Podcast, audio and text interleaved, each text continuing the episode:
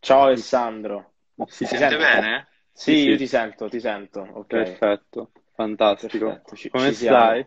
Io tutto bene, tutto bene. Insomma, una momentanea pausa dalla campagna elettorale sul territorio, però tutto a posto. Tu come Come sta andando? Come sta andando questi giorni? Eh, tosti, però divertenti. Insomma, molto una bella esperienza. Bella esperienza. Immagino, ho visto che hai fatto volantinaggi vari, insomma, le Sì, class- sì. Sì, le classiche la, cose, la classica porta. routine da campagna elettorale.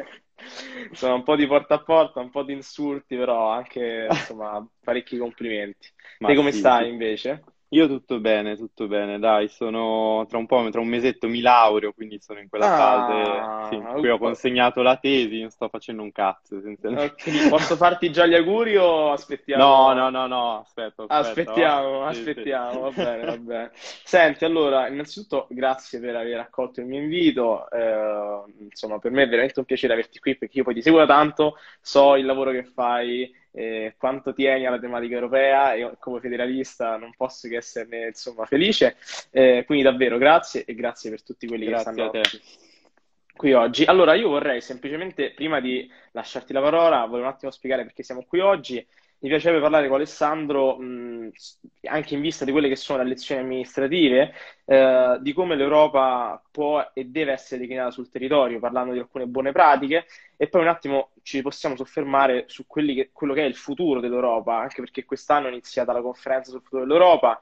Ehm, dopo tutti gli sviluppi, soprattutto in Afghanistan di questi ultimi mesi, ci sono fatti, si sono fatti certi ragionamenti, quindi magari è interessante discuterne qui. Però prima di parlare di questo vorrei un attimo che mh, ci ti lascio la parola, magari ti presenti perché non tutti ti conoscono, eh, chi sei, cosa fai, e insomma le, le solite cose. Va bene, allora intanto grazie a te per avermi invitato, mi fa, mi fa molto piacere, soprattutto perché tu, eh, insomma, non l'hai detto, però lo dico io per te, tu fai parte di Volta, anzi sei il segretario di Volta Roma, quindi il partito europeo per, per eccellenza, no? E, e quindi questo, insomma, mi, mi- mi fa molto piacere. E allora io in realtà sono in una fase molto di transizione della mia vita, nel senso che tra un mese mi laureo e tra un po' mi trasferisco eh, a Bruxelles per un master in diritto dell'Unione Europea. Dopodiché, in tutto, diciamo, in questo mezzo faccio attivismo sul tema europeo, come hai detto tu, che diciamo è il mio, il mio tema per eccellenza, eh, ma in generale nel Partito Democratico, in diverse associazioni anche eh, in particolar modo per eh, la tutela e il riconoscimento dei diritti civili, in particolare eh, quelli della comunità eh, LGBTIQ+, che insomma mi, mi vedono particolarmente eh, vicino a questa tematica. E dopodiché, eh, allora, il tema che tu hai, insomma, per cui tu hai, eh, deci- di cui tu hai deciso di parlare è un tema molto eh, importante, forse direi il più difficile eh, da affrontare, cioè come rendere l'Unione Europea pratica, concreta e vicina ai cittadini, cioè perché di conseguenza un giovane amministratore, un giovane candidato eh, come te, meglio dire candidato che non ti vorrei portare sfiga, rimaniamo sul candidato. Insomma, esatto, rimaniamo sul candidato. Un giovane candidato come te perché dovrebbe occuparsi di Unione Europea? Ecco, i temi su cui mi soffermerei io, cioè i due grandi temi fondamentali, eh, secondo me sono due. Il primo, che è un po' meno romantico, è il tema dei fondi europei. Purtroppo noi eh, come paese non siamo eh, in prima fila per l'utilizzo dei fondi europei eh, e su questo secondo me eh, si può fare molto, si può migliorare molto e questo parte anche e soprattutto dagli amministratori. Cioè noi abbiamo una situazione in cui solo due, eh, tra l'altro guardavo prima eh, questa mattina i dati del periodo 2014-2019, quindi Mm, la scorsa eh, legislatura europea, eh, le uniche due regioni che stanno eh, più o meno vicine alla media europea, sia per la selezione dei fondi europei, quindi per la scelta e la partecipazione a quelli che sono eh, i possibili finanziamenti, sia poi per la velocità di spesa di questi fondi, le uniche due regioni virtuose sono l'Emilia-Romagna e la Toscana. Quindi anche il eh, sempreverde Nord Italia in questo non è molto virtuoso, né per i tassi, eh, per il tasso di selezione, cioè appunto per la scelta eh, di tutti i progetti a cui si può partecipare, e men che meno per la velocità di spesa, cioè magari eh, in alcuni casi si riesce anche eh, a, eh, farsi assegnare dei progetti e quindi a farsi erogare dei fondi che però poi vengono spesi in modo molto lento, comportando poi sì. delle inefficienze. Di conseguenza, secondo me, il primo modo per eh, far vedere, eh, cioè per rendere concreta l'Unione Europea di fronte ai cittadini, magari di eh, un quartiere, di una generazione prima della nostra, che quindi non ha vissuto l'Europa che viviamo noi e quindi fa anche più fatica a capirla, il primo modo, secondo me, è quello di utilizzare in modo migliore i fondi europei. E secondo me in questo eh, un giovane amministratore, come spero tu, eh, tu sarai, eh, deve avere uno sguardo sempre attento e vigile. Il secondo grande tema, invece, secondo me, è quello della formazione. Mm. Cioè, noi anche in questo, secondo me, siamo molto scarsi come paese, nel senso che noi diamo mh, pochissima formazione eh, internazionale in qualche modo a quelli che sono gli studenti, mentre in altri paesi europei e non solo europei, già dalle elementari comunque si dà una formazione, ma non soltanto a livello, ad esempio, delle lingue straniere, dell'inglese prima di tutto, ma anche, per esempio, su come funziona, che cos'è l'Unione Europea. Cioè noi ridiamo sempre, anche se in realtà c'è poco da ridere, quando vediamo quelle interviste eh, di certe manifestazioni in piazza eh, dove eh, si fa la domanda ma chi è il Presidente del Consiglio? Uh, e qualcuno risponde nel 2021 uh, Silvio Berlusconi, Berlusconi.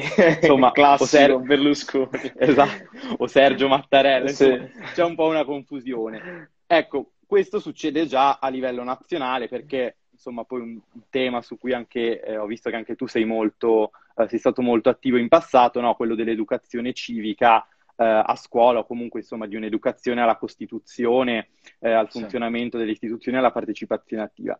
Questo già noi lo facciamo poco a livello nazionale, figuriamoci a livello sovranazionale, cioè se un cittadino, ripeto, di un'altra generazione con meno possibilità rispetto eh, alla nostra, con meno mobilità rispetto alla nostra, già fa fatica magari a capire determinate dinamiche della politica delle istituzioni nazionali, figuriamoci a livello sovranazionale quando poi si vede Consiglio europeo, Consiglio, sì. Parlamento, Commissione, con un sistema che tra l'altro a volte non è chiaro nemmeno a chi lo studia eh, esatto. europeo. Quindi insomma figuriamoci, eh, figuriamoci insomma per chi magari è completamente estraneo a queste dinamiche.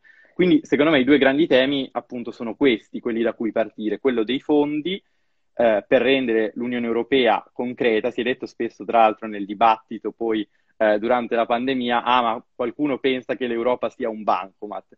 Ecco, se qualcuno lo pensa, almeno pensiamolo bene e utilizziamoli bene. esatto, questi soldi, esatto. E l'altro tema appunto quello della eh, formazione, cioè secondo me serve formare una cittadinanza attiva europea, cioè far sapere che un giovane, ma già all'età di eh, 13-14 anni, sappia quali diritti ha come cittadino europeo a livello eh, diplomatico e consolare, a livello sanitario, a livello di eh, mobilità, eccetera, eccetera.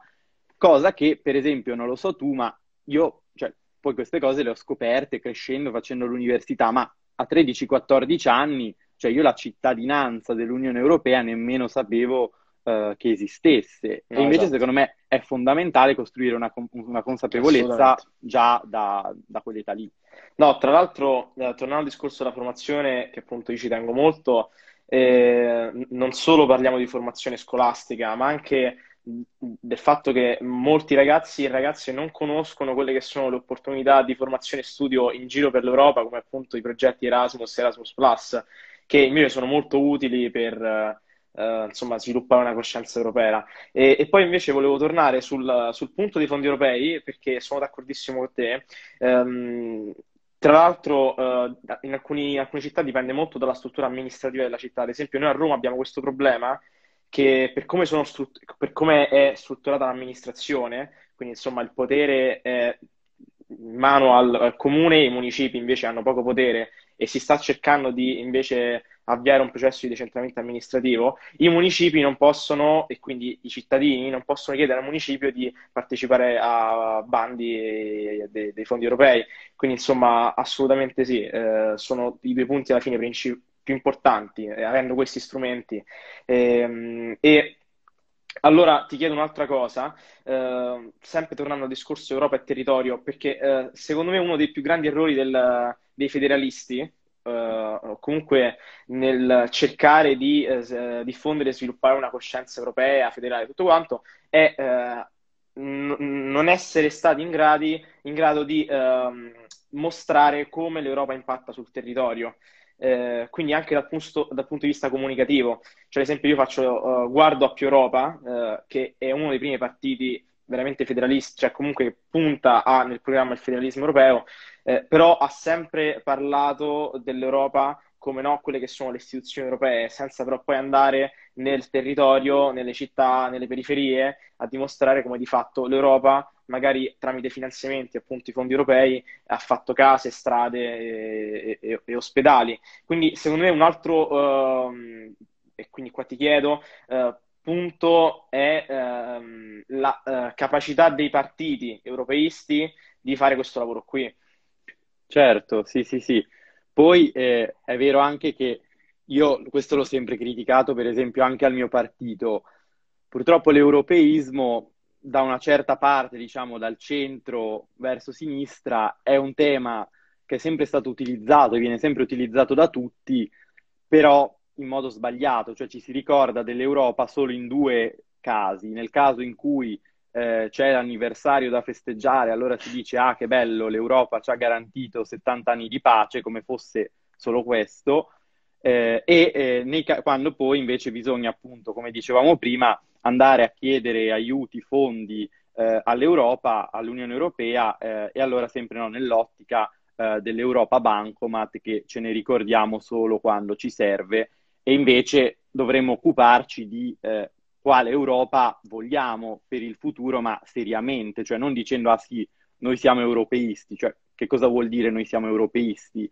Eh, cioè, anche io eh, sono eh, per il mantenimento dell'Italia come Stato, dopodiché cioè, il mantenere in vita l'Italia come Stato può voler dire tutto e niente, cioè Certo, mh, si può andare in una direzione o nella direzione opposta. Certo. E questo eh, noi a livello nazionale, i partiti nazionali, lo facciamo poco. Io spero che con la nostra generazione eh, cambi, cioè vedo una generazione eh, molto più consapevole sotto questo punto di vista, anche proprio a livello eh, tecnico di funzionamento, perché a livello anche...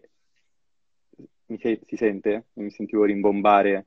Sì, sì, ti sento, ti sento. Ok. E, dicevo, eh, anche a livello tecnico vedo spesso una scarsa preparazione nei, nei nostri amministratori, nei nostri leader politici.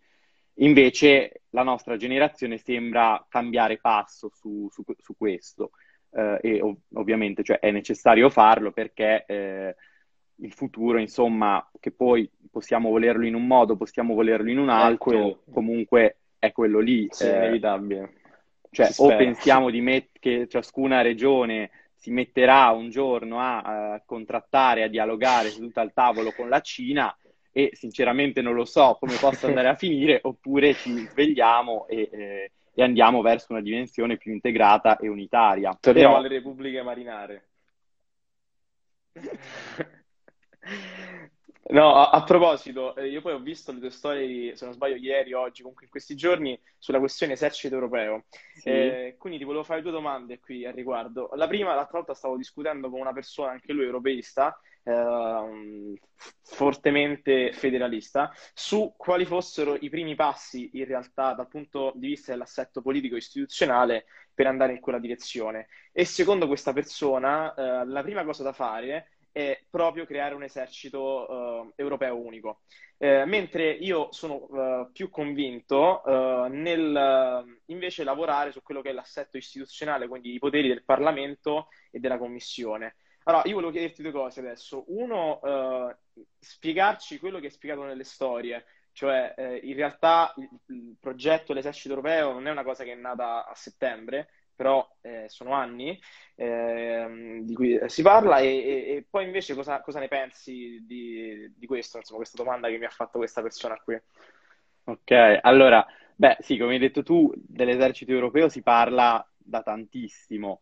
Eh, e in realtà esistono delle forme embrionali, quella di cui eh, ho parlato io l'altro giorno, che è una cooperazione strategica eh, tra cinque paesi eh, europei che sono Germania, Francia, Belgio, eh, Lussemburgo e eh, mi sfugge il quinto. Eh, comunque, insomma, tra Vabbè, cinque paesi quinto. europei, il quinto. il quinto. E tra cinque paesi europei più sei paesi, insomma, associati eh, e hanno questo quartier generale in, eh, a Strasburgo, in Francia, e hanno partecipato a diverse missioni sia della Nato sia dell'Unione Europea.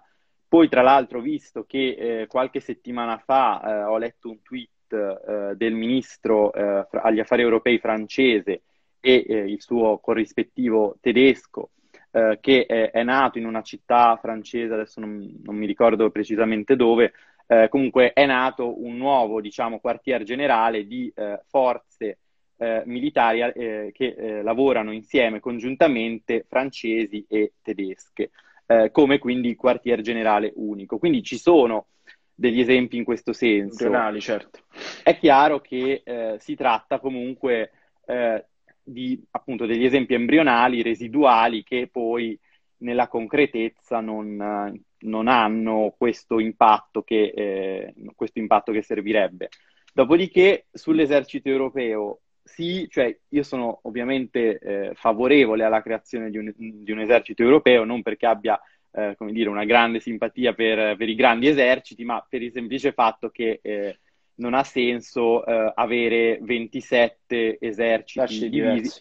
Certo. E tra l'altro, come diceva uh, David Sassoli, il presidente del Parlamento europeo che ho sentito qualche sera fa, uh, diceva noi abbiamo la seconda o terza spesa militare più imponente al mondo, ma non abbiamo il secondo esercito più imponente al mondo. Quindi abbiamo anche una spesa sproporzionata sì, rispetto a quella che poi è la nostra capacità militare. Quindi certo. anche a livello di efficienza, eh, cioè sarebbe utile eh, l'esercito. Dopodiché, quello che io dico sempre, sì, l'esercito europeo, però da solo non basta. Cioè, sarebbe come, eh, cre- sarebbe, non lo so, ad esempio, eh, decidere di creare un esercito europeo con 10.000 uomini, eh, sarebbe come comprare 10.000 taniche di, benzine, di benzina e non avere neanche un'automobile, cioè serve a poco. Se certo. poi la politica estera rimane così in mano agli Stati, certo. sottoposta al modello intergovernativo e l'Unione Europea non riesce ad avere una voce eh, unitaria al di fuori, serve a poco. Quindi secondo me, prima di tutto, quello che va rivisto è l'assetto delle competenze, che vanno e devono andare verso una dimensione maggiormente integrata e unitaria, cioè vanno date più competenze esclusive all'Unione Europea e soprattutto, poi questo va anche eh, precisato, anche l'Unione Europea deve imparare, eh, come dire, a non cedere allo strapotere degli stati anche nell'ambito di competenze che già ha, perché molto spesso, come accade ad esempio in materia eh, di politica migratoria, l'Unione Europea, perché alla fine gli va bene, le va bene in qualche modo eh, la, la, l'idea, la politica degli stati di eh, buttare fuori più persone possibile, chi se ne frega delle richieste di asilo, chi se ne frega dei diritti fondamentali, allora lì l'Unione Europea, anche se ha una competenza concorrente, avalla, cede, certo. cede esatto, allo strapotere degli Stati membri. Quindi no, anche le istituzioni europee hanno un ruolo da cambiare in questo. Dopodiché io penso che si possa andare verso una Costituzione europea i trattati, già la Corte di Giustizia da un bel po' li ha definiti la Carta Costituzionale di base, sono sovraordinati nella gerarchia delle fonti rispetto, uh, rispetto alle Costituzioni nazionali. nazionali. Quindi, insomma, io direi che possiamo certo. superare, come dire, i, i, i in maniera pacifica. esatto, insomma, anche, senza... insieme, anche, con gli amici francesi sì. penso che possiamo superare questa cosa e andare verso una Costituzione europea. Quindi esercito europeo sì, però con una... Non eh, solo. Esatto, con un ridimensionamento generale del, dell'Unione in sé. Allora, io ti faccio una domanda eh, che mh, mm, mi ha posto eh, questa persona, non so se è ancora in, in, diretta, vabbè, comunque te la faccio lo stesso. Allora, eh, mi scrive, da studente Erasmus sottoscrivo al 100% il discorso che stavamo facendo prima, insomma, sulla formazione i fondi, e, e ci chiede, secondo voi, qual è il motivo per cui si fa fatica tanto ad introdurre nelle scuole un serio percorso di formazione in tal senso? A te la parola. Il, cris- il cristianesimo se devo essere in una parola... Possiamo chiudere qua. no, allora, eh, la, la, la, la, spiego. Eh, nel senso, secondo me eh, il nostro paese in questo è molto, eh, ma molto indietro, non soltanto perché siamo più lenti, siamo inefficienti, eh, insomma ci portiamo tante cose sulle spalle eh, che sono successe, come dire, anni fa, fatte da generazioni precedenti. Uh, e su questo vi consiglio, a chi è interessato all'argomento, consiglio di leggere uh, un filosofo francese del Novecento, che in realtà ho trovato per caso da libraccio una volta, si chiama George Steiner, e ha scritto questo libricino uh, intitolato Una certa idea di Europa. lo segno, eh? È molto, è, è molto illuminante, breve quanto illuminante. E, e, devo dire che eh, lui fa tutto questo ragionamento eh, su, eh, sul fatto eh, che eh, il cristianesimo in qualche modo è una croce sul, scusatemi il gioco di parole, il cristianesimo è una croce, sulla storia europea che noi come europei non abbiamo mai superato, cioè noi non abbiamo mai realmente affrontato il fatto che fuori dai cancelli di Auschwitz c'era il crocifisso. Cioè noi questo come europei non l'abbiamo mai davvero affrontato. E l'Italia è uno dei paesi eh, fortemente più cattolici nell'Unione Europea rispetto ad altri che hanno già una laicità eh, molto più forte. Io ovviamente poi non mi riferisco al fatto che determinate persone siano cattoliche liberamente, la laicità in senso positivo significa coesistenza di più eh, eh religioni eh, e eh, di conseguenza ognuno è libero di praticare e credere nella religione che preferisce. Però la laicità va intesa anche in senso negativo, cioè come equidistanza da tutte le fedi religiose e, di, e soprattutto lo Stato e, e, le istituzioni pubbliche, prime tra, tutti, e tra tutte la scuola, devono essere equidistanti da tutte le confessioni religiose. E io non credo che la scuola italiana eh, lo sia, non credo che le istituzioni italiane lo siano e di conseguenza, secondo me, tutte le volte che si va a, a trattare di tematiche, chiamiamole progressiste, eh, che sia eh, l'eutanasia, che siano i diritti della comunità LGBT, diritti che sia il DDL ZAN, che sia eh, l'integrazione europea, si fa una gran fatica nel nostro paese e questo prima o poi dovrà cambiare. E infatti questo uh, George Steiner, concludo, con, concludo il suo ragionamento, uh, dice io ho una speranza nelle generazioni che verranno dopo di me perché vedo che sono delle generazioni molto più laiche e di conseguenza sapranno guardare uh, al, futuro, al, futuro, dell'integrazione europea con la giusta equidistanza che quelli della mia generazione non hanno. No, giustissimo. Uh, forse anche, mh, comunque il libro me lo sono segnato, me lo andrò a comprare, insomma, come tu hai comprato il libro di esatto. Andrei. E, um, c'è anche il, il tema che alla fine noi, la nostra generazione, la generazione che ha, ha vissuto e vive in un'Europa, insomma, dal, vabbè, io sono dal 2001, eh, quindi mi consiglio di quella, dal 2001 in avanti, eh, per noi tutto quello che c'era prima, no? le, le, le, frontiere, la, ognuno, la moneta nazionale non sappiamo cosa, cosa sia, quindi certo. eh, è anche più insomma, normale per noi co- considerarci tutti fratelli, cioè per noi è, è vero, cioè la Francia diciamo le cose che diciamo, però poi alla fine se io vado in Francia mi sento come se fossi a casa, è la stessa cosa in Germania. Sì. Finita la partita di calcio, siamo eh, tutti esatto, fratelli e sorelle. Esatto, esatto. Quindi sì, io mi auguro insomma che con la nostra generazione si riesca a fare questo passaggio che come dice Calamandrei, secondo lui inevitabile. Io me lo auguro, eh, io spero che, che, si faccia appunto questo passaggio federalista e si riesca ad arrivare finalmente a un'Europa federale, eh, anche perché è sinonimo di eh, libertà e democrazia, un, un'Europa veramente unita. Eh, non che adesso non lo sia, fortemente noi viviamo in, Italia, che è uno dei paesi insomma, più eh, democratici, anche grazie al, al, percorso che abbiamo fatto, eh, però non tutta l'Europa è così. Eh, certo. no, non c'è manco bisogno di ricordare quali sono questi Avrem- stati in cui... Avremmo molti più strumenti per tutelare le libertà e la democrazia. Esatto. Va bene, allora io ti ringrazio. eh, qui il format sono 15-20 minuti che mi sa che abbiamo sforato, ma è stato davvero interessante, cioè davvero, insomma, mi è piaciuto tantissimo. Ti ringrazio davvero per il tuo tempo e speriamo di, di- di rifarlo e magari di vederci una volta in presenza.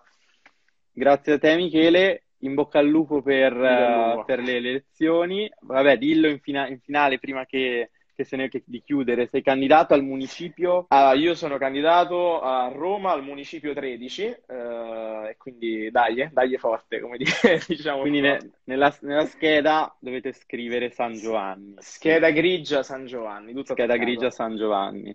Come il- la, la- la hit estiva, la mia hit estiva preferita, San Giovanni. Esatto, esatto. Però non siamo parenti. Questo insomma, bisogna specificare, no, perché mi hanno chiesto in molti, no, non siamo parenti. Va bene, Ale, grazie davvero, Grazie a te. buona giornata. Un, Anche un a te. In Ciao. bocca al lupo. Ciao ciao. grazie. Ciao a tutti. Ciao